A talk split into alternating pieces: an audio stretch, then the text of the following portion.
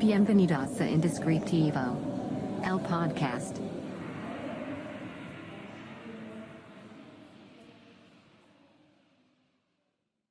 Hola, bienvenido a este nuevo episodio de tu podcast Indescriptivo. Este es el podcast donde hablamos de marcas, de nombres, de creatividad y como ya saben, estamos alternando semana con invitado y semana yo solo platicando con ustedes. Esta semana justamente nos toca tener a una invitada que me emociona mucho poder platicar sobre lo que hace, sobre el proyecto que tiene, sobre lo mucho que ha crecido y todo lo que tiene en mente para el futuro. Daniela Caballero. Hola ¿Cómo Carlos, muy bien, ¿Cómo gracias. Gracias por la invitación. No, a ti, a ti por, por asistir. Eh, tú tienes un proyecto, una empresa Así llamada Ahora Entiendo. Sí, así es. Eh, un medio de comunicación. ¿Cómo lo definirías? ¿Qué es? ¿Es un medio de comunicación? ¿Es un formato? ¿Es un qué? Pues fíjate que ha sido un, una, gran, una pregunta que a lo largo de este año que, que acabamos de cumplir ha ido cambiando a lo largo del tiempo, ¿no? Nosotros nos definimos como una multiplataforma de comunicación, de noticias y entretenimiento, Ujú. Eh, que lo que buscamos es informar a las personas rápido y bien. Ok. Esa es nuestra filosofía. Eh, multiplataforma porque parte de lo que hicimos desde el inicio fue estar en todas las plataformas. Eh, cuando aperturamos, abrimos Facebook, Instagram, Twitter, LinkedIn, ah, YouTube y nuestra propia página web que era ahoraentiendo.com. Ok. Justo, o sea, veía los, los números y obviamente, y, y digo, ahorita tú me darás tu opinión, los, los números al final del día eh, no necesariamente reflejan muchas cosas, ¿no? Pero es un parámetro. Correcto. Que hayan empezado septiembre del 2020, ¿no? Sí, así Septiembre del 2020. En Ah, septiembre del 2020 lanzamos la plataforma. Claro, En claro. línea. ¿no? Ajá, sí, por Pero en realidad el proyecto lleva ya casi tres años. Sí, o sea, que es a lo que iba, ¿no? O Sí. sea, eh, el, el- lanzamiento, digamos, oficial, vamos a ponerlo así, septiembre del 2020, un año después y un poquito más, han crecido muchísimo a llegar a un montón de lugares diferentes, eh, con una identidad, no solamente hablando de una identidad gráfica, sino una identidad como, como empresa, como grupo, como personas, muy bien definida y estructurada. Eh, pero justo, o sea, obviamente eso lo vemos como muy fácil, ¿no? Y de repente podemos pensar, ah, pues seguro tuvieron un video que hizo que explotaran, pero hay un montón de trabajo detrás. Platícanos, ah, justo aprovechando lo que decías, ¿cómo fue esos primeros años antes Sí. de que se lanzara, digamos, oficialmente como ahora lo conocemos? Mira, nosotros desde el 2018 aproximadamente Ok. eh, teníamos ya planes de, de de hacer una plataforma, un medio de comunicación en realidad, ¿no? Eh, no sabíamos qué queríamos, pero lo que sí sabíamos era lo que no queríamos. Ok. Y lo que no queríamos, uno, era ser un medio más. U- dos, ser un medio que dependiera de la política. Ok. Eh, y tres, que sea un medio aburrido. ¿no? O sea, aburrido, antiguo o, por el contrario, burdo, grosero, eh, etcétera, ¿no? Entonces, poniendo estos tres puntos como parámetros, empezamos a buscar cómo sí queríamos que fuese el medio, ¿no? Ok. Pasamos casi año y medio investigando, haciendo muchísima investigación, eh, no solo aquí en Mérida, en México, en Estados Unidos, en Canadá, cómo, cómo funcionaban los otros medios, cuáles eran los medios que estaban teniendo como más auge en ese momento, en el 2018, cuando tuvimos las elecciones. Eh, pues ahí conocimos mucho sobre cómo funcionaban los medios, sobre todo con el tema político, ¿no? Entonces, eh, nos dimos cuenta en ese entonces que habían medios muy disruptivos, como en ese momento lo era Cultura Colectiva, como lo era BuzzFeed, como lo era Playground. Entonces, nosotros decíamos, bueno, creo que el camino debe de ir por ahí, ¿no?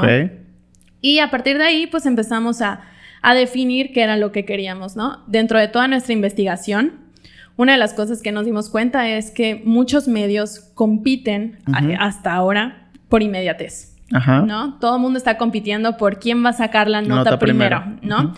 Y nosotros decíamos, wow, o sea, si nos metemos a competir por inmediatez, nos van a ganar los medios. O sea, no hay manera de que nosotros Sí. podamos competir así, ¿no? Y una de las cosas que nosotros descubríamos es que mientras todos los medios competían por inmediatez, nadie se, se tomaba el tiempo para explicarle las cosas a las personas, ¿no?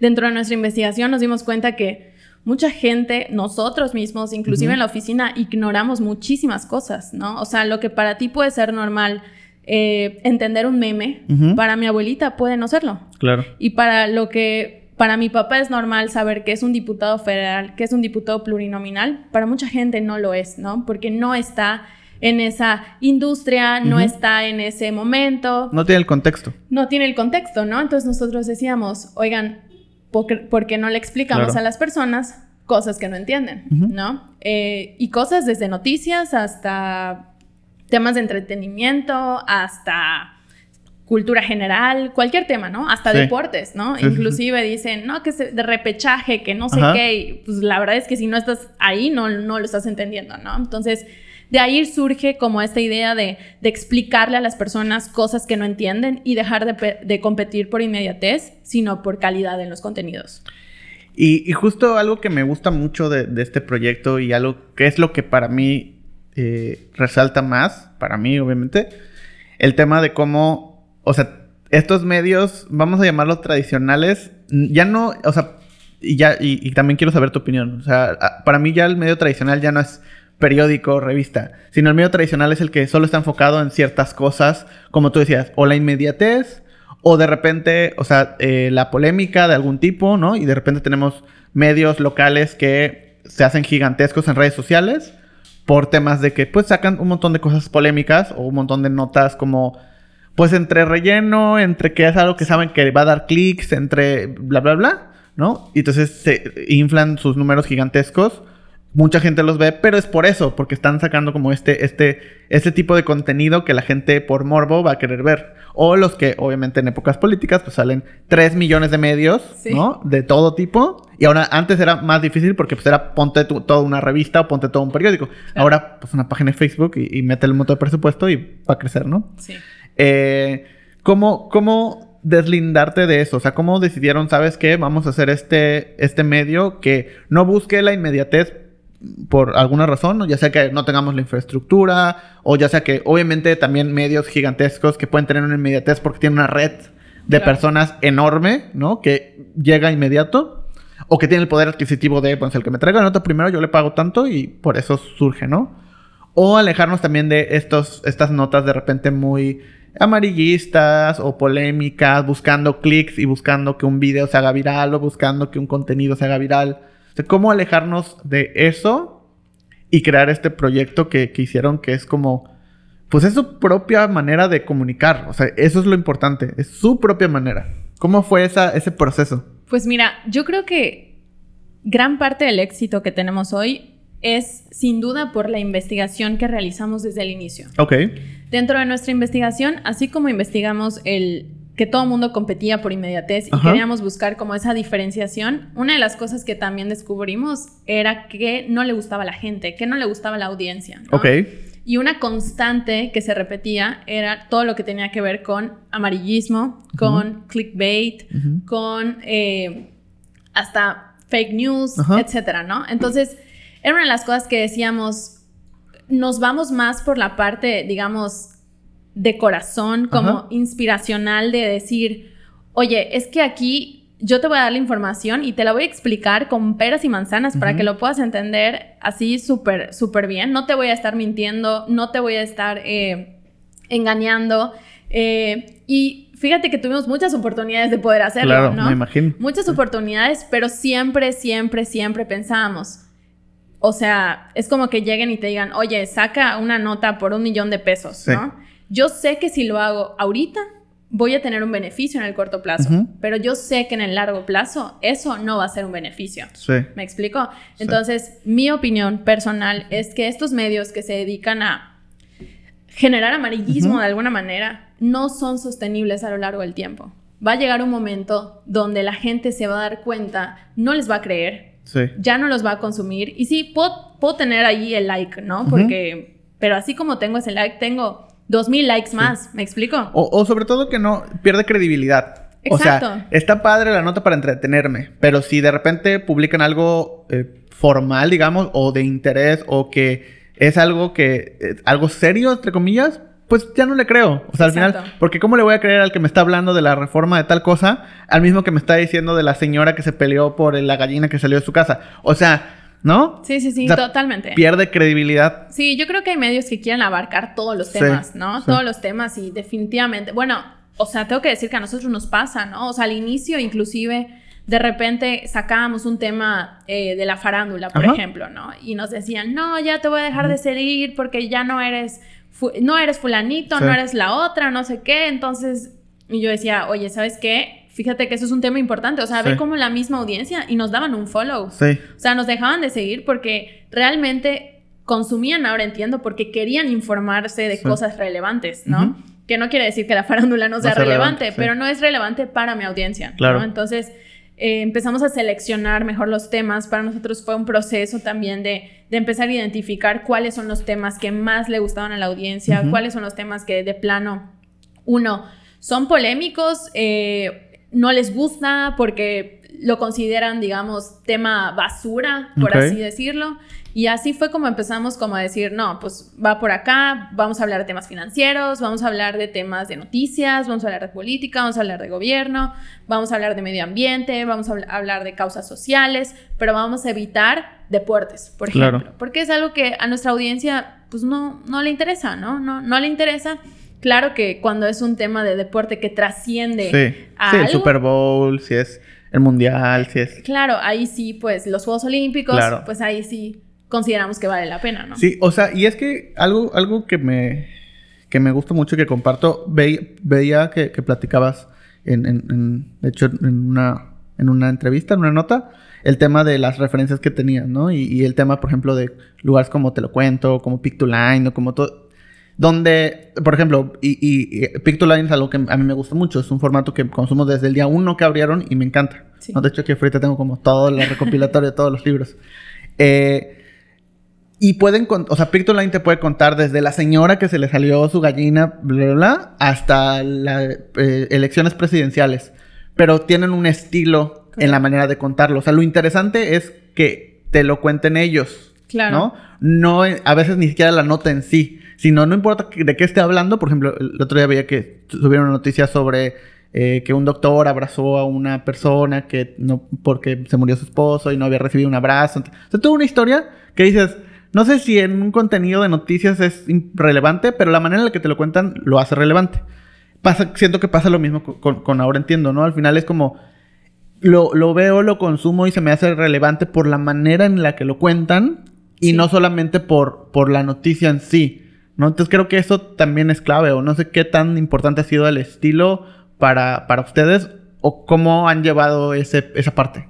Sí, 100%. O sea, definitivamente tú puedes tener el tema más interesante, pero si no lo haces atractivo para el usuario, pues no hay manera de llamar su atención, ¿no? Entonces, para que un contenido en Ahora Entiendo pueda salir, tiene que cumplir con dos cosas. La primera es que sea un tema relevante para la audiencia y que tenga, pues, algo que explicar, ¿no? Algo, cualquier cosa eh, que explicar.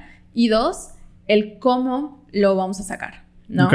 Me acuerdo que uno de los contenidos que yo siempre pongo como ejemplo es el anillo de Belinda. Ok. Cuando a, a Belinda le dieron anillo, nosotros decimos, de- decidimos sacar el contenido, ¿no? Entonces Ok. estábamos como que en esa, con esa incertidumbre de si sacarlo o no sacarlo, ¿no? Ok, va, buenísimo. Pasó como, como el consejo editorial, lo aprobó y después decidimos, bueno, ¿cómo vamos a sacar o qué vamos a decir del anillo de Belinda? Que le dieron anillo a Belinda. Y todos decíamos, no, pues eso todo el mundo ya lo sacó, tenemos Sí. que darle como un valor o algo diferente para que realmente valga la pena. Y lo que hicimos fue un comparativo de todo lo que las personas se pueden comprar con lo que costó ok. el anillo de Belinda, ¿no? Ok. Entonces decíamos, te puedes comprar tantas casas de tanto por tanto, ¿no? Te puedes comprar tantos Lamborghinis, te puedes comprar, pueden comprar tantas vacunas, Ujú. etcétera. Entonces al final así la gente dimensiona cuánto costó el, El anillo. anillo, sí. ¿no? Entonces, esa es la manera en la que nosotros explicamos. ¿no? O sea, con ejemplos, con referencias, con gráficas, con comparativos, de alguna manera. ¿Me explico? Entonces, así es como nosotros como que fuimos decidiendo cuáles iban a ser nuestros formatos de explicación, ¿no? Porque a veces solo texto, pues también puede resultar un poco aburrido para el Claro. usuario.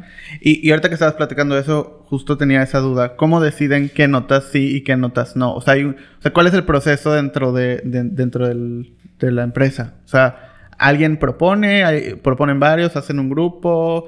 ¿Alguien lo decide? ¿Cómo es el proceso de que la idea de la nota a que se publica? Ya.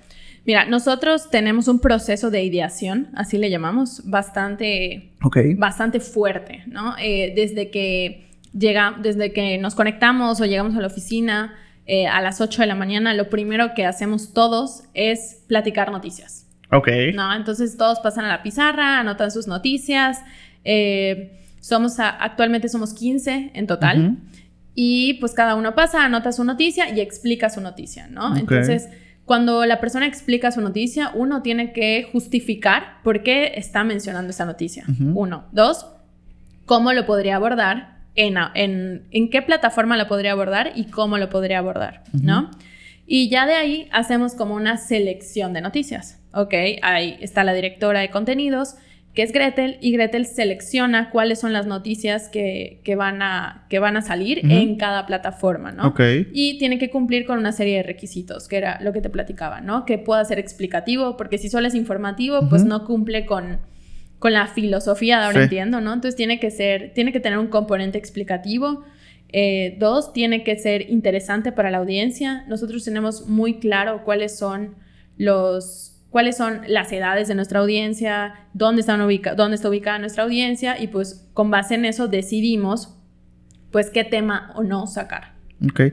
¿Y cómo deciden, por ejemplo, en qué formato? Porque veo que de repente tienen a- alguien está hablando, Sí. de repente solo es un video, de repente es un post. O sea, ¿cómo deciden en qué formato? Ya que se decide la noticia, a partir de ahí se seleccionan por plataforma y los equipos están integrados por plataforma. Tenemos equipo de Instagram, tenemos equipo de TikTok, tenemos equipo de Facebook eh, y tenemos equipo de agencia, que eso es otra cosa. Eh, en cada plataforma tiene que hacer su propia ideación de cómo va a sacar la noticia. Ok. ¿no? Entonces, dentro de esa ideación empiezan a lanzar ideas. Oye, pues podemos poner de fondo esto. Oye, pues podemos hacer de, eh, podemos poner de título esto. No, pues podemos hacer un carrusel. No, mejor vamos a hacer un reel, ¿no? Entonces empiezan a, a sacar ideas y ya que hayan dicho al menos tienen que decir 10 ideas, entonces seleccionan una. Ok. ¿no? Pero al final es el equipo quien selecciona cómo va a salir la noticia, Ok. ¿no? Cómo va a salir el contenido. Y por ejemplo, o sea, en, en esto que me estás platicando, pues obviamente el equipo es clave, ¿no? O sea, Sí. tener un buen equipo es, es clave. O sea, esas 15 Totalmente. personas que están ahí, pues son la esencia de todo, ¿no? Así es. ¿Qué, eh, ¿Qué tan difícil fue conseguir ese equipo? Pues creo que no ha sido tan difícil, Ajá. ¿no? Ha sido un reto, eh, pero no ha sido difícil. Creo que eh, hay mucho talento, la verdad. Eh, una de las premisas que nosotros pusimos es que no íbamos a contratar experiencia. Ok. Entonces eso pues nos puso como, nos dio como un, un área de oportunidad, sí. ¿no? Sí, sí, sí. Eh, me da mucho orgullo decir que el 90% del equipo es recién egresado. Ok. Es decir, es su primer trabajo, Sí. ¿no? Entonces, Está padre. eso está padrísimo porque, pues, la verdad es que les dimos, pues, una primera oportunidad. Creímos en ellos desde el inicio. Eh, y, pues, el tener a este equipo, muchos de ellos empezaron como practicantes y Ujú. ahorita se incorporaron ya como colaboradores oficiales. Pero el hecho de no poner eh, de requisito que tenían que tener experiencia o que, te- o que tuvieron que haber estudiado algo en particular, Ok. pues fue como un super plus, ¿no? Sí. Eh, por ejemplo, el líder de Facebook eh, estudió arquitectura o Ok, algo de arquitectura, pero le encanta, eh, le encanta escribir, Sí. ¿no? Entonces, él me decía, oye, es que a mí me gusta escribir, puedo escribir, y él empezó como escritor sí.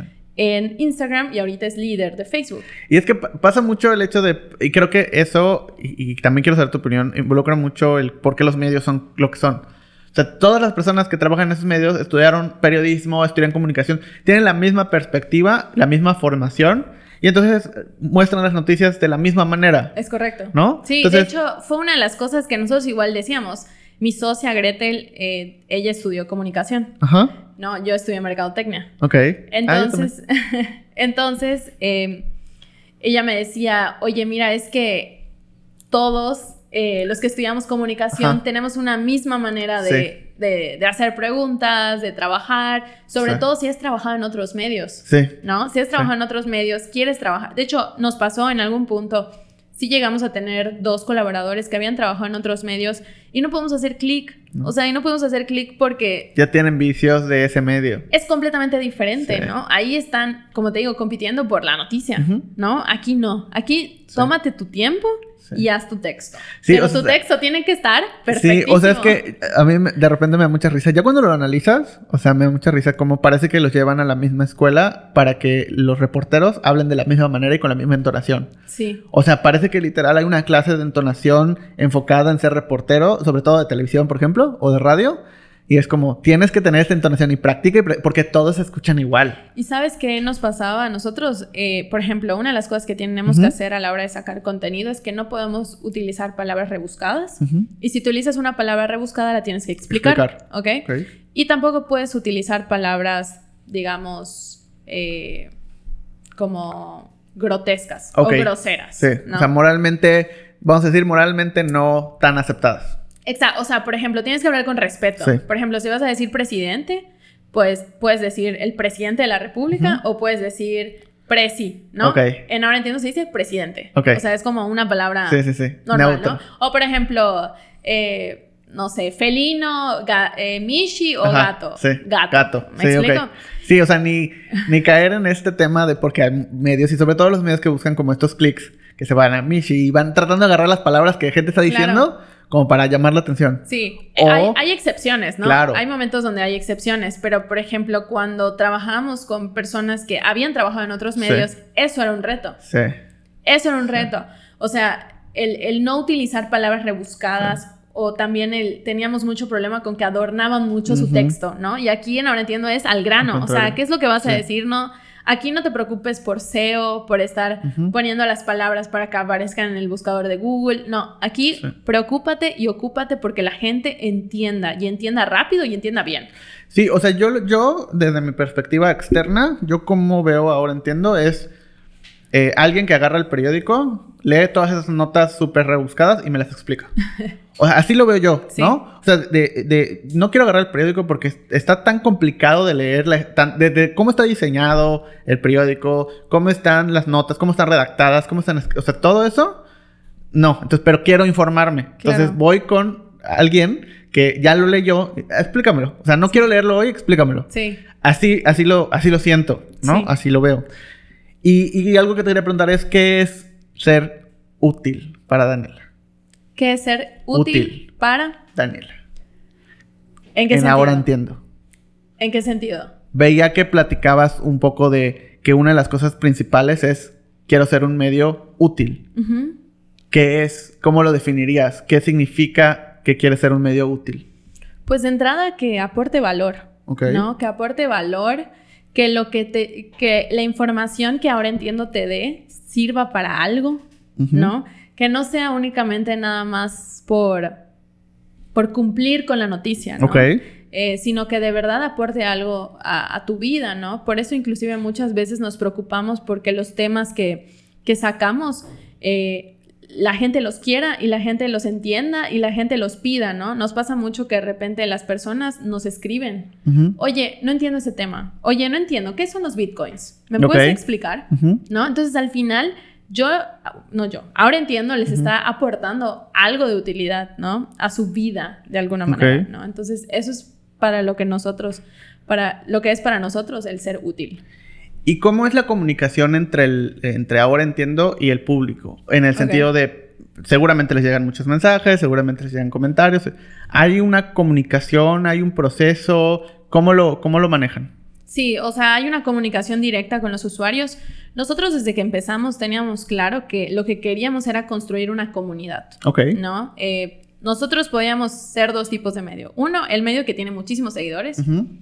Y dos, el medio que tiene, tal vez no tantos seguidores, tienes seguidores, pero tiene una fuerte comunidad, Claro. ¿no? Te defiende, te cree, te pide, eh, te escribe, etcétera, ¿no? Entonces nosotros nos hemos enfocado en que, en atender a todas esas personas que nos están escribiendo, en que si nos piden un tema que, que quieren eh, leer, escuchar, entender, se lo damos. E inclusive a veces son temas que ni siquiera publicamos, pero nos piden preguntas, ¿no? A veces nos, de- nos apodan, ahora entiendo, lo apodan como el diccionario, ¿no? Hay que etiquetar en el diccionario, ¿no? Ok.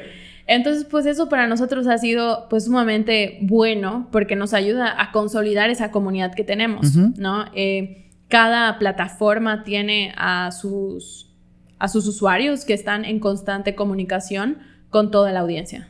Ok. ¿Y cómo, o sea, si hacemos un poco de retrospectiva en el momento en el que empezabas a pensar en que tener este, este, esta plataforma, este medio, este todo, ¿lo veías como es hoy? ¿O lo veías diferente? ¿O cómo te lo imaginabas al principio en comparación a como lo que has logrado hasta ahorita? Porque pues todavía obviamente falta un montón. Pues yo creo que sí, muy diferente. La verdad, por ejemplo, al inicio teníamos mucha fe en Facebook. Ok. Eh, y Facebook, pues no fue una plataforma en la que hiciéramos mucho clic. Tenemos, a- tenemos una audiencia, la verdad, ahorita este año es, es- es el año en el que vamos a consolidar Facebook. Ok. Pero, por ejemplo, TikTok, que era una plataforma que era nueva en ese momento, pues nosotros decíamos, bueno, pues tenemos que estar en TikTok, ¿no? Y TikTok ha sido un, un éxito en Ahora Entiendo.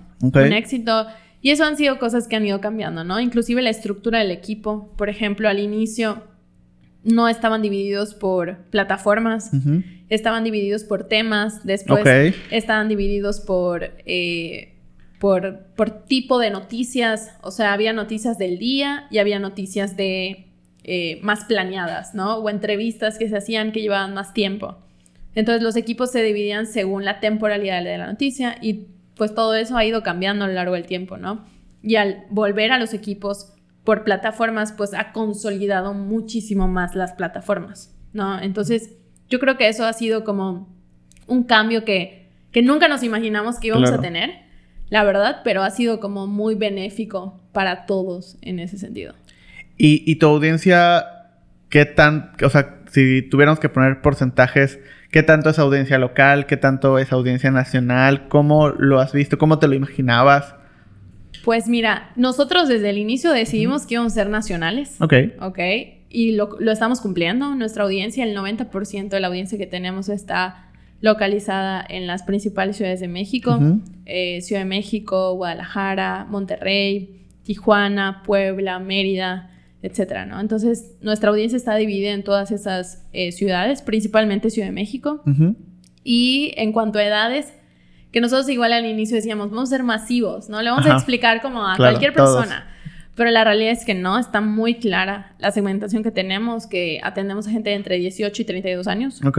Eh, así estamos prácticamente en todas las plataformas. Ok. ¿no? Hay cierta variación entre TikTok, que hay, tenemos un poco más joven, tenemos eh, chavos desde los 16 años. En Facebook eh, sube un poquito Sí. más, etcétera, ¿no? Pero el grueso de la gente se concentra entre 18 y 32 años y principalmente en las ciudades eh, más grandes de México. Y, y este tema de la centralización de los medios, ¿no? Y creo que casi todas las industrias, ¿no? Es algo que a nosotros nos pasaba, por ejemplo, y quiero saber también si, si te ha pasado. De repente, cuando nosotros empezamos a crecer, eh, pues empezamos a trabajar con personas en otros estados, ¿no? Y, y empezamos a trabajar con marcas cada vez más grandes. Entonces, ¿qué sucedía? Ya por ende asumían que estábamos en la Ciudad de México. Y eso me pasa todos los días. O sea, Sí. hoy me pasó, antier me pasó. Todo siempre me pasa. ¿No? De que, ay, y para, por ejemplo, un horario para una reunión de Zoom, ¿no? Ah, pues entonces te pongo, este, estás en la Ciudad de México, ¿no? Para checar el horario. Digo, sí es el mismo horario, pero no estoy en la Ciudad de México. Ay, ¿dónde estás? No, pues en Mérida. Ay, pues... Y a mí en lo personal es algo que me, me, me gusta mucho el hecho de que estemos en Mérida. Me gusta mucho el hecho de que ustedes estén en Mérida y, se- y- y lo platicaba cuando empezaba a platicar con ustedes. O sea, esa es una de las principales cosas que, pues, que, que, que me gusta, que, que, que también e- ese, esa lucha de todos los días, de todas las, no solo yo, obviamente, un montón de personas que desde este lado del país, donde normalmente estamos acostumbrados a que no pase nada, entre comillas, o, o para el resto del país no pase nada, Sí. sí están pasando cosas, tanto que están impactando en esas zonas. ¿Qué tan fácil, difícil, qué tan eh, complicado o no ha sido ese tema? Pues mira, nosotros lo vimos como algo súper normal, Ajá. ¿no? O sea, fue algo que nos pusimos eh, sobre la mesa, ¿no? Eh, sin embargo, creo que el reto ha sido, de hecho, cuando Mauricio Cabrera nos entrevistó para Story Baker, una de las cosas que, que decía era justamente eso, ¿no? Sí. O sea, que muchas de las cosas suceden En el centro. en pues. el centro del país, Sí. ¿no? Y qué padre que en Mérida esté, pues, sucediendo algo así, ¿no? Y la verdad es que yo, como soy de Mérida, Sí, pues, claro. nu- nunca fue algo que, me, que, Sí. que haya, me haya puesto a pensar, ¿no? Sí. Sí, es que estando acá, sabes que pasan cosas. Sabes que hay gente haciendo cosas muy chidas y están haciendo cosas cool y que están destacando. O sea, lo sabes. Claro. Pero cuando hablas con personas de otras partes, Sí. es como. Cuando les dije soy de Mérida, es como, ¿cómo? O sea, sí.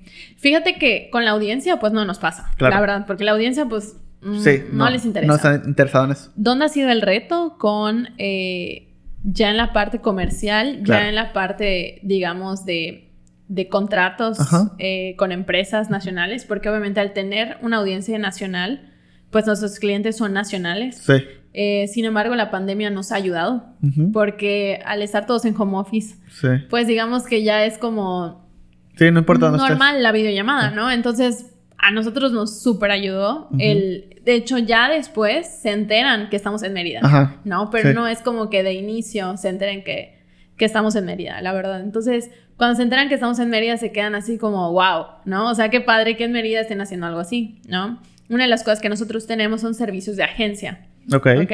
Lo que nosotros hacemos para comercializar, pues es vender publicidad dentro de nuestros contenidos, pero además ofrecemos servicios de agencia, que es la creación de contenido como nosotros lo hacemos en Ahora Ok. Entiendo, pero para empresas, Claro.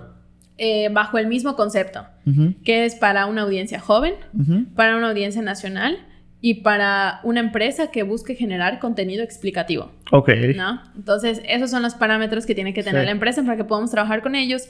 Y eso ha sido, pues, un reto porque Sí. también buscamos empresas nacionales, ¿no? Porque, pues, queremos generar buenos Sí. contratos. Eh, y eso, pues, ahí es cuando se enteran que somos de Mérida, Mérida, ¿no? Sí, claro. Y es que a veces parece con- como un poco contraintuitivo el hecho de, pues yo decido qué características tiene mi cliente, ¿no? Al- al- al- normalmente estamos acostumbrados que sea al revés. Es como, mira, yo hago esto y estoy tratando de buscar a ver quién quiere.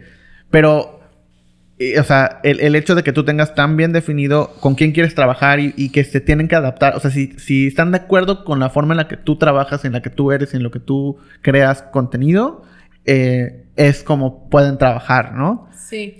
Fue un reto también descubrir eso. Sí. ¿no? La verdad es que llegó un punto donde decíamos, no nos podemos financiar únicamente de la publicidad, tenemos Sí. que buscar otros caminos y crear la agencia fue una de las mejores decisiones que tomamos. Pero una de las cosas que nosotros siempre nos preocupó es dar buenos resultados. ¿no? Nosotros fue una de las premisas que como que decidimos desde el inicio. Si vamos a trabajar como agencia tenemos que dar resultados, ¿no? Entonces, ¿cómo damos resultados? Haciendo lo que mejor sabemos hacer. ¿Y qué es lo que mejor sabemos hacer? Explicar a las personas Sí. cosas que no entienden, Sí. ¿no? Y al final eso parece como una tontería, pero la verdad es que para la gente, las empresas están buscando eso. Sí. Están buscando generar contenido Sí. explicativo. Es que además parece muy sencillo. O sea, tú lo ves como espectador y es, ah, pues sí, súper fácil. Me están explicando cómo funciona una aspirina. No, hace Claro. cuenta. Pero cuando lo estás del lado del creador de contenido, te das cuenta que eso no es nada fácil. O sea, digo, ya platicaste tu proceso para las noticias, que ese mismo proceso se puede aplicar para cualquier cosa. Sí, sí, sí. Pero conlleva, o sea, tomar algo irrelevante, ver si va a funcionar, explicarlo de cierta manera, defenderlo ante otras personas para que de ahí decidan si Claro. eso va a decidir en qué, en qué tipo de contenido es el mejor para transmitir eso. O sea, todo ese proceso es bastante complicado y por eso hay un montón de empresas que no lo hacen bien y hay un montón de empresas que están buscando quién sí lo puede hacer eh, y hay una oportunidad de negocio muy, muy grande. Sí, la verdad es que nosotros nos hemos eh, sorprendido de la aceptación que ha habido de la generación de contenido explicativo. Eh, creo que el nombre ayuda mucho. este, Totalmente. Cuando les decimos, ah, ah, ahora entiendo, Sí, me claro. dicen, ¿no? Entonces como que, ah, ok, ya entendí qué es lo que estás haciendo. Sí. Este, pero sí, hay una, de verdad, hay mucha, muchas empresas que están buscando explicar cosas. Sí. eh, y una de las cosas que también nosotros dejamos claro es que no maquilamos Ujú, contenido. O sea, aquí no es maquila, ¿no? O sea, Sí. no es ponga el diseñador y Sí. ponte ahí a hacer no es un- plantillas, ¿no? No, aquí el proceso creativo lleva el 80% del tiempo. Ujú. El 20% es la ejecución. Sí. Pero el 80% es qué tema. Nosotros somos muy buenos en detectar no solo el tema, sino cómo vamos a abordar ese tema. ¿no? Entonces, el pensar en el cómo, esa es la parte como... Complicada, sí, Complicada. claro. Es que, y, por ejemplo, a nosotros nos pasa mucho también. eh, nosotros, pues, como platicaba ahorita, nos dedicamos a pues, la creación de nombres. Y muchas veces pueden llegar a pensar que es como, bueno, pues se sientan, ¿no? ¿Cuál es tu proyecto? Ah, son bolsas, perfecto. Voy a escribir 300 cosas referente a las bolsas y de ahí voy a sacar alguna palabra y ese va a ser el nombre, ¿no? Y no, o sea, el, justo, o sea, es, eso mismo. Lo que más tiempo nos consume, lo que nos lleva todo el tiempo es, por un lado, qué estrategia vamos a crear para que el nombre que, con el que nos quedemos sea funcional. Y por otro, qué historia vamos a generar para que ese nombre sea interesante, para que esa marca se vuelva interesante. O sea, que tenga un sentido eh, de entretenimiento y por otro lado, que sea funcional. Y ya de último, ya que tenemos esta historia, ya que tenemos esa validación, ya que tenemos toda esa estructura, ahora sí, ¿qué palabras podemos utilizar para ponerle nombre al proyecto? Pero todo lo demás es lo que nos lleva el 80 o 90% del tiempo. O sea, escribir es lo último que hacemos. Sí. Eh, y, creo que es un proceso muy, muy similar, ¿no? Al final de cuentas es todo lo que tiene que pasar para llegar a la conclusión a la que llegan es el valor principal de su trabajo. Totalmente. A nosotros, de hecho, al inicio, nosotros, nuestra lógica decía que mientras más contenido sacáramos, más probabilidad teníamos de pues de ganar seguidores, de tener mayor alcance, etcétera, ¿no? Y una vez tuvimos un contenido que llegó así a millones de personas y subimos un montón. Entonces nosotros nos quedamos pensando el, oye, ¿y si mejor hacemos menos contenido, pero mejor pensado? Claro. Y cambiamos, ¿no? O sea, antes publicábamos, generábamos ocho contenidos al día. Ahorita generamos entre cuatro y cinco.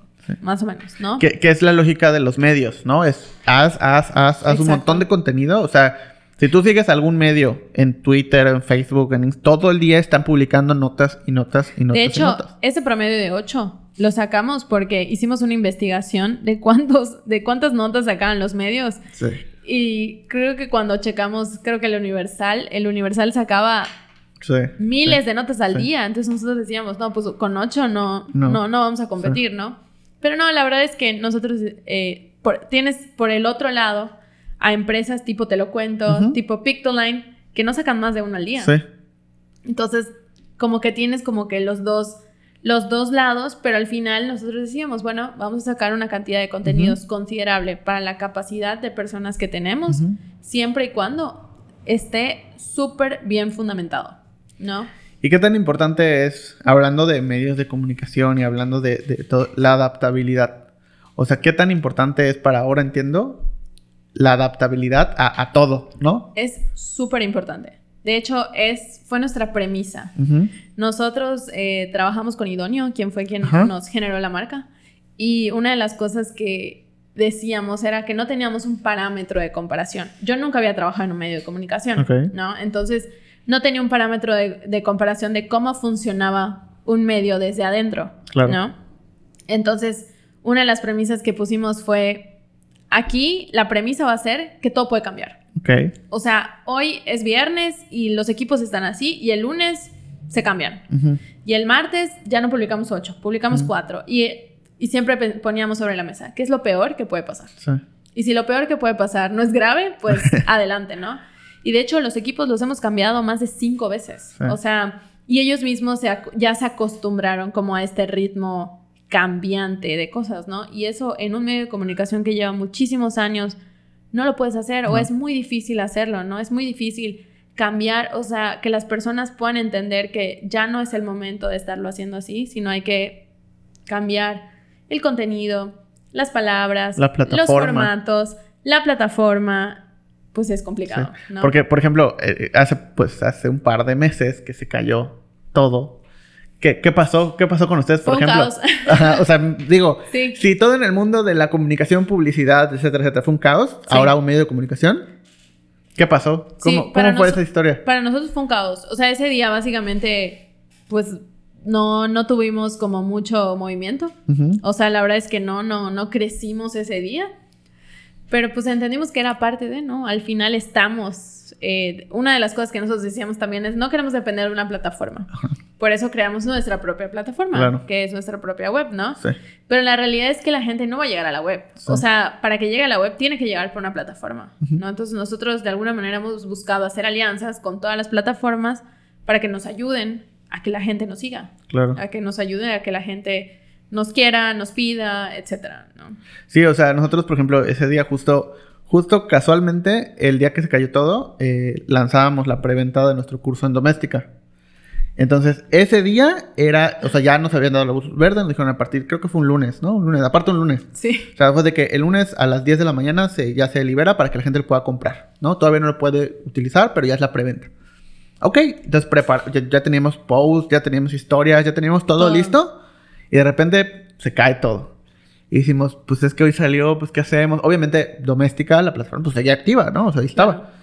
Y dijimos, ahí para, por ejemplo, para nosotros la, plata- la multiplataforma fue clave porque una de las cosas que, que hemos ido haciendo es diversificar en los contenidos.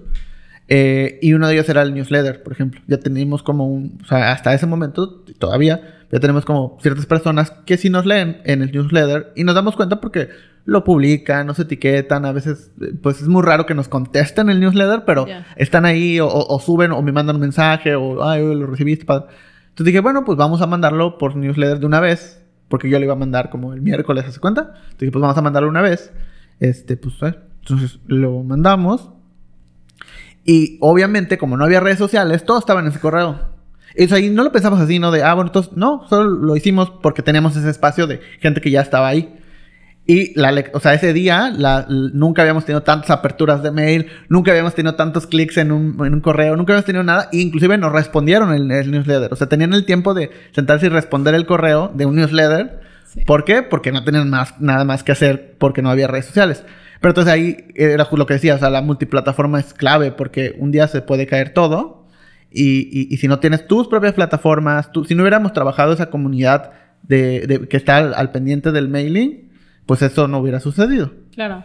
Y, y no sabemos qué, qué iba a pasar. Sí, 100%. La verdad es que sí, eh, el estar cambiando también nos hizo como no quedarnos en nuestra zona de confort, ¿no? Eh, ¿Por qué? Porque cuando empezamos a ver la parte comercial, nosotros sabíamos que para poder comercializar Ajá. necesitábamos crecer las plataformas, Sí. ¿no? O sea, desde el día cero, no, Sí. eso no iba a ser posible, ¿no? Entonces nosotros nos pusimos de meta que los primeros seis meses nuestro trabajo únicamente iba a ser crecer, crecer, crecer, crecer. Cuando cumplimos los seis meses y nos dimos nosotros ya habíamos hecho como un camino de cómo íbamos a comercializar, Ok. ¿no? Que iba a ser menciones, banners, este, lo clásico, digamos, sí, en sí. un medio de comunicación, ¿no? Y cuando cumplimos los seis meses, nos dimos cuenta que no, eso no iba a ser posible. Al menos no en el corto plazo, ¿no? Ok. Entonces hicimos, bueno, dijimos, ¿cómo? Pero ¿por qué no era posible? ¿Por el formato? ¿Por el estilo? No ¿Por... era posible porque todavía no teníamos los números suficientes para cobrar lo que queríamos cobrar, cobrar, ok. ¿no? Entonces, recuerdo que una vez escuché un podcast de, creo que fue de Diego Barrazas, Claro. eh, donde entrevistaba al director de Pictoline Ajá. y decía que una de las cosas que, que él, había, él había estado como analizando y pensando a lo largo de todos los años es que los medios tradicionales ya no pueden seguir eh, comercializando como era antiguamente. ¿no? Entonces que tenía que buscar otras maneras, así como innovas la manera de generar Sí. contenido, también tienes que innovar la manera en cómo vas a monetizar, ¿no? Sí. Y él ponía el ejemplo de Pictoline, ¿no? Que Pictoline al final, ¿cómo, cómo comercializa? Sí. En su formato, Sí, sí, sí. ¿no? Entonces ahí me, me cayó el 20 de decir, ¿saben qué? Vamos a comercializar en Instagram. Si la gente la tenemos en Instagram, ¿por qué la queremos mandar a la web? Si ahí está, ahí nos pide y podemos generar contenido y empiezo ahí un, una lista de ideas, de opciones, de maneras en las que podíamos comercializar. Y pues obviamente eso no hubiera sido posible si no hubiéramos como, si no hubiera llegado ese momento y hubiéramos dicho, ups, como lo habíamos pensado, Sí. no se No, puede. sí, claro. Tenemos que, que innovar, ¿no? Y así hemos pensado en mil opciones, ¿no? Hoy por hoy, ¿cómo comercializamos? Comercializamos con pauta en, en las plataformas, comercializamos como agencia, comercializamos con marketing de afiliados, comercializamos con las propias plataformas que nos pagan por generar contenido. O sea, hay dos mil maneras en las que podemos comercializar, ¿no? Pero eso, al inicio, Sí. nunca lo pensamos. Claro. No, y es que no, no, no te das cuenta hasta que ya no. O sea, tú tienes planes, pero al final del día no sabes si esos planes. Normalmente no se cumplen. O sea, la realidad es que lo- normalmente los planes no, no suceden así. Es muy raro cuando lo planeas y pasa tal cual. Eh, lo importante es irse adaptando y por eso justo platicaba de esa eh, adaptabil- adaptabilidad. Y otra cosa que tenía como mucha duda es, ¿qué tanto, o sea, cómo es tu relación con otros medios. Sobre todo pensando en medios, pues tal vez locales o medios tradicionales o cómo, cómo es. ¿Hay una relación? ¿No hay una relación? Eh, hay, ¿qué, qué sucede? Mira, la verdad es que no hay una relación como tal, Ajá. pero me encantaría. Claro. Siento que eh, comparto tu filosofía de, ¿cómo se llama? No compites, compites. no compitas, haz compitas. Sí. O sea, la verdad es que yo soy una fiel creyente de, de que nos hacemos más un bien el estar unidos que Claro. el estar como peleados, ¿no? Sí. No, no tengo una relación directa con los medios, sin embargo, eh, tengo que admitir que en alguna ocasión nos han buscado, algunos un poco para platicar, como para Sí. entender qué es lo que está pasando, ¿no? Este, a veces se sorprenden de que estamos en Mérida, etcétera, ¿no? Eh, pero pues no, la realidad es que no hay una relación como tal con Ahora Entiendo. Sin embargo, yo muchos años estuve eh, involucrada con ellos de alguna manera, porque mi familia está involucrada en temas políticos y demás, entonces siempre hubo como una buena relación, tanto como con los reporteros como con los directores eh, de los medios de comunicación, etcétera, ¿no? Entonces al final, pues la verdad es que nosotros estamos abiertos a, a tener una relación con ellos, pero no, la verdad es que hasta el día de hoy no, no hay nada. De hecho, nosotros no tenemos inclusive reporteros como Claro. tal.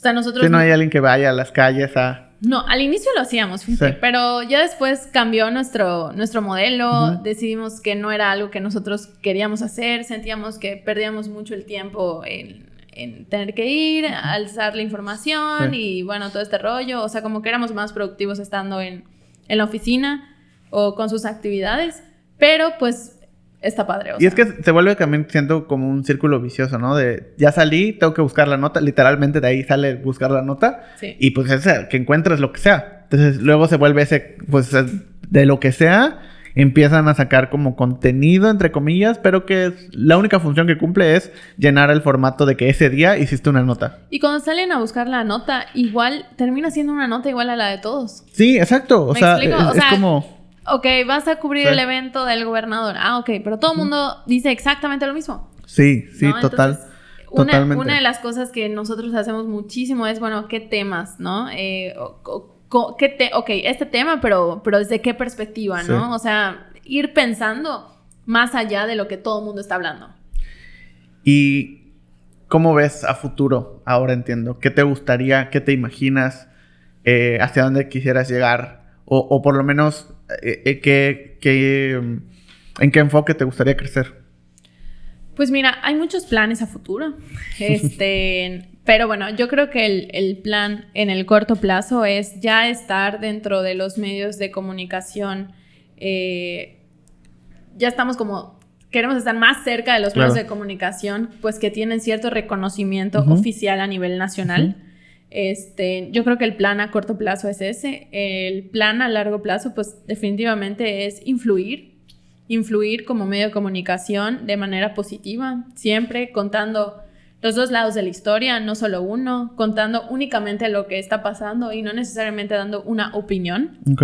Eh, y pues obviamente y sin duda eh, tener al mejor equipo, ¿no? Eh, eso es algo que nosotros siempre hemos eh, procurado desde el inicio, tener al mejor equipo, con los mejores sueldos, con las mejores prestaciones, con las mejores oficinas, con las mejores vacaciones, con todo, ¿no? Al final me inspira, me inspira mucho el poder tener una empresa que pueda aportar mucho, no solo a la sociedad, sino también a las personas que trabajan en ella.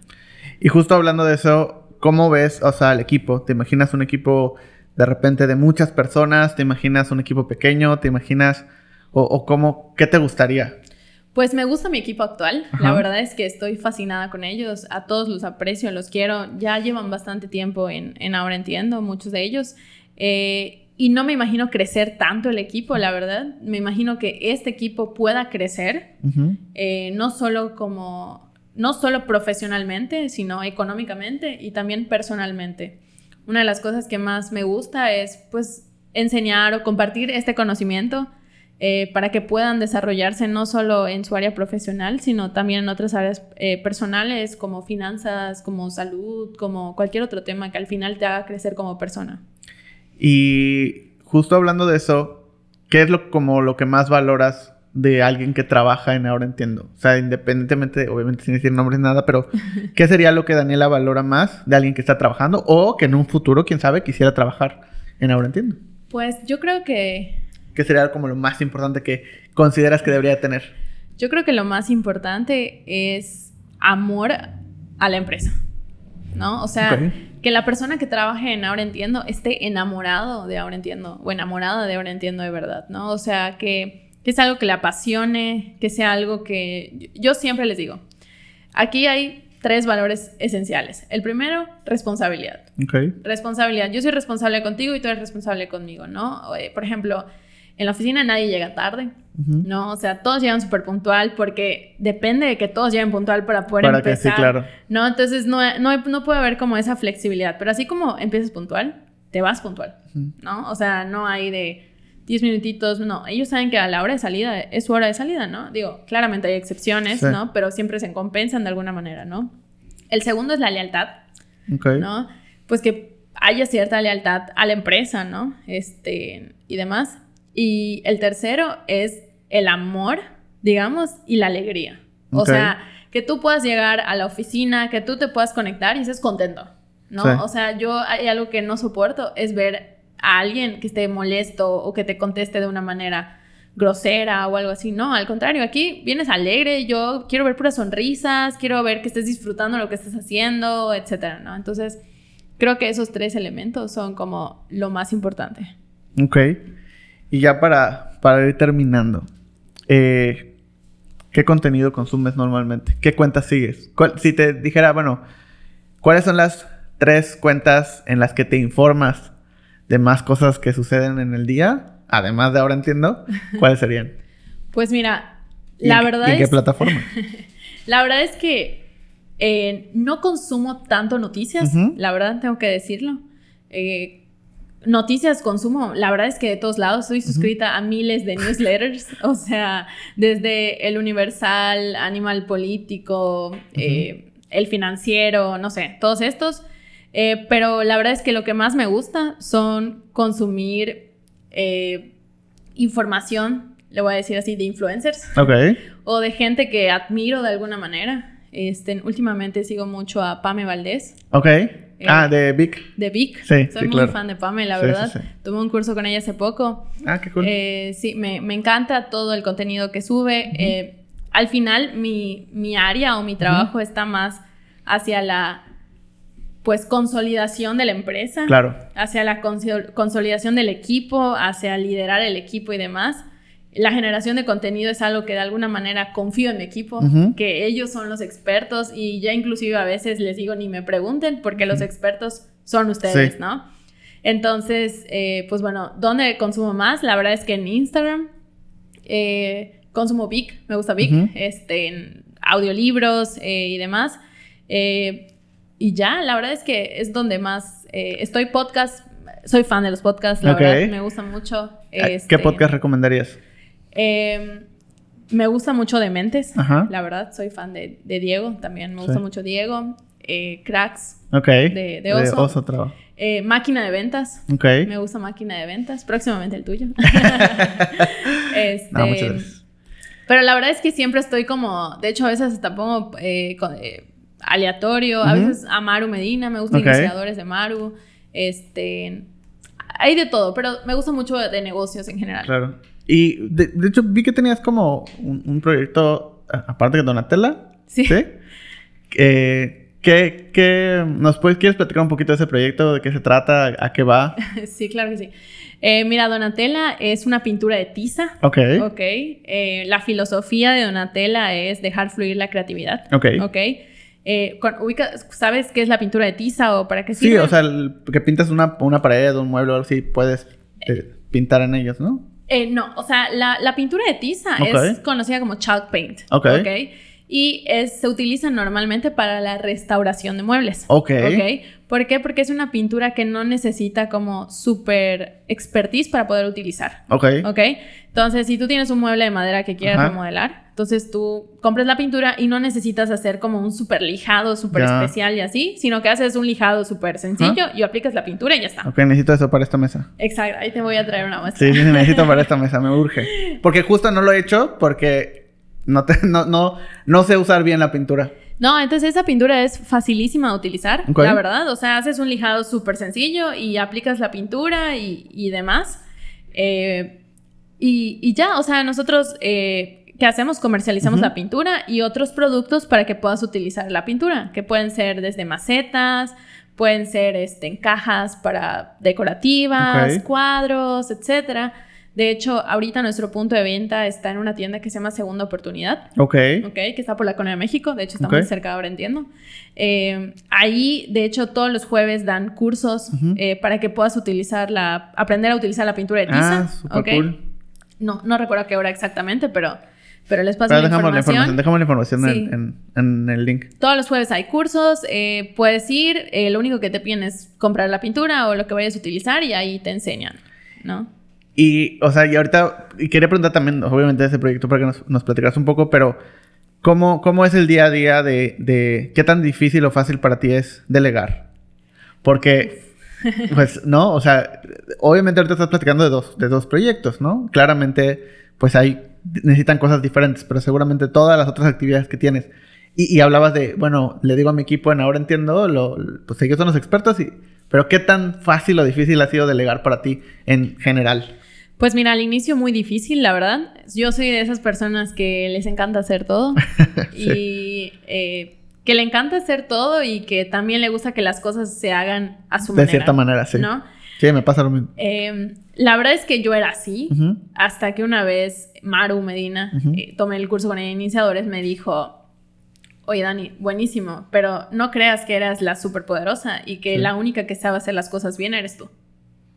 Entonces, como que eso sí me hizo como pensar el, ups, o sea, sí como que hay cierto ego dentro de mí que me hace pensar que la única que lo puede hacer soy yo, Sí. ¿no? Entonces, gran parte de mi tiempo en Ahora Entiendo me dediqué a enseñar. Ok. ¿no? A enseñar cómo quería hacer las cosas, Sí. ¿no? En, ahora entiendo, hay una filosofía muy fuerte Ujú. de lo que hacemos, que al final no es la noticia que tú quieres, ni la que Ujú. yo quiero, ni el formato que tú quieres o que yo quiero, es que quiere el usuario. Ujú. Entonces, si tú justificas el- la noticia que estás haciendo sobre lo que quiere el usuario, adelante. ¿no? Claro. Entonces, eso ha facilitado las cosas en el día a día, ¿no? Entonces, el área de contenidos en Ahora Entiendo está sumamente sólido. De hecho, yo prácticamente no, no tengo participación en él, más que en la revisión de estadísticas, resultados, crecimiento, que ahí son juntas que ya están, eh, todas las juntas del, del 2022 ya están agendadas. ¿no? Entonces, yo ya sé qué día me voy a reunir con el equipo de Instagram, qué día me voy a reunir con el equipo de Facebook, qué día me voy a reunir. Entonces ahí nosotros planteamos cuáles son las metas del año y a partir de ahí hacemos una revisión de esas metas cada mes conmigo eh, y cada semana eh, ellos. Ok. ¿no?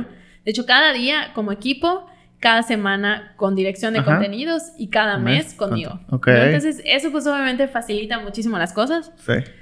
Y pues en el caso de Donatella, estoy asociada con mi hermanita y Ujú. con una amiga. Ok.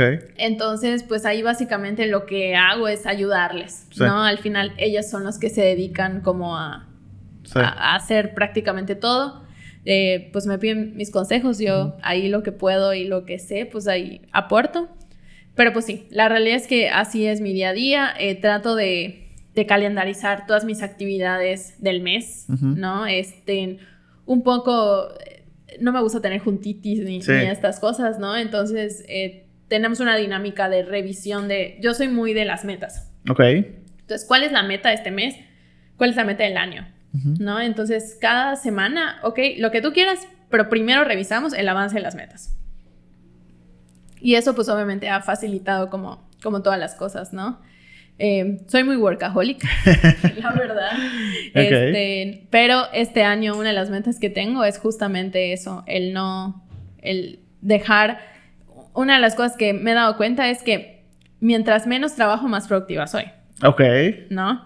Entonces, eh, pues me gustaría que esto de verdad ponerlo en práctica, ¿no? Porque a veces te ganan mucho Sí. el, el día a día, Sí. en las cositas, el estar resolviendo en la oficina. Oye, Dani, ¿cómo ves esto? Sí. Oye, Dani, este contenido. Sí, y, y luego sientes que no avanzas. y yo me clavo en eso, ya sabes, sí, así sí. de wow, me encanta, está padrísimo ese reel, no sé qué, pero me quita tiempo. Sí, o sea, es que creo que es, es el mal que sufrimos todos los que nos gusta nuestro trabajo. Ese, ese punto de, o sea, cuando dejas de trabajar o te das un espacio, a mí me pasa mucho, ¿no? De que me voy de vacaciones y de alguna manera el viaje de vacaciones se convierte en trabajo. De alguna manera, yo- ni siquiera yo lo controlo, o sea, siento que es como, oye, fíjate que vamos a ir a, por ejemplo, ahorita voy a ir justo de vacaciones a Guadalajara.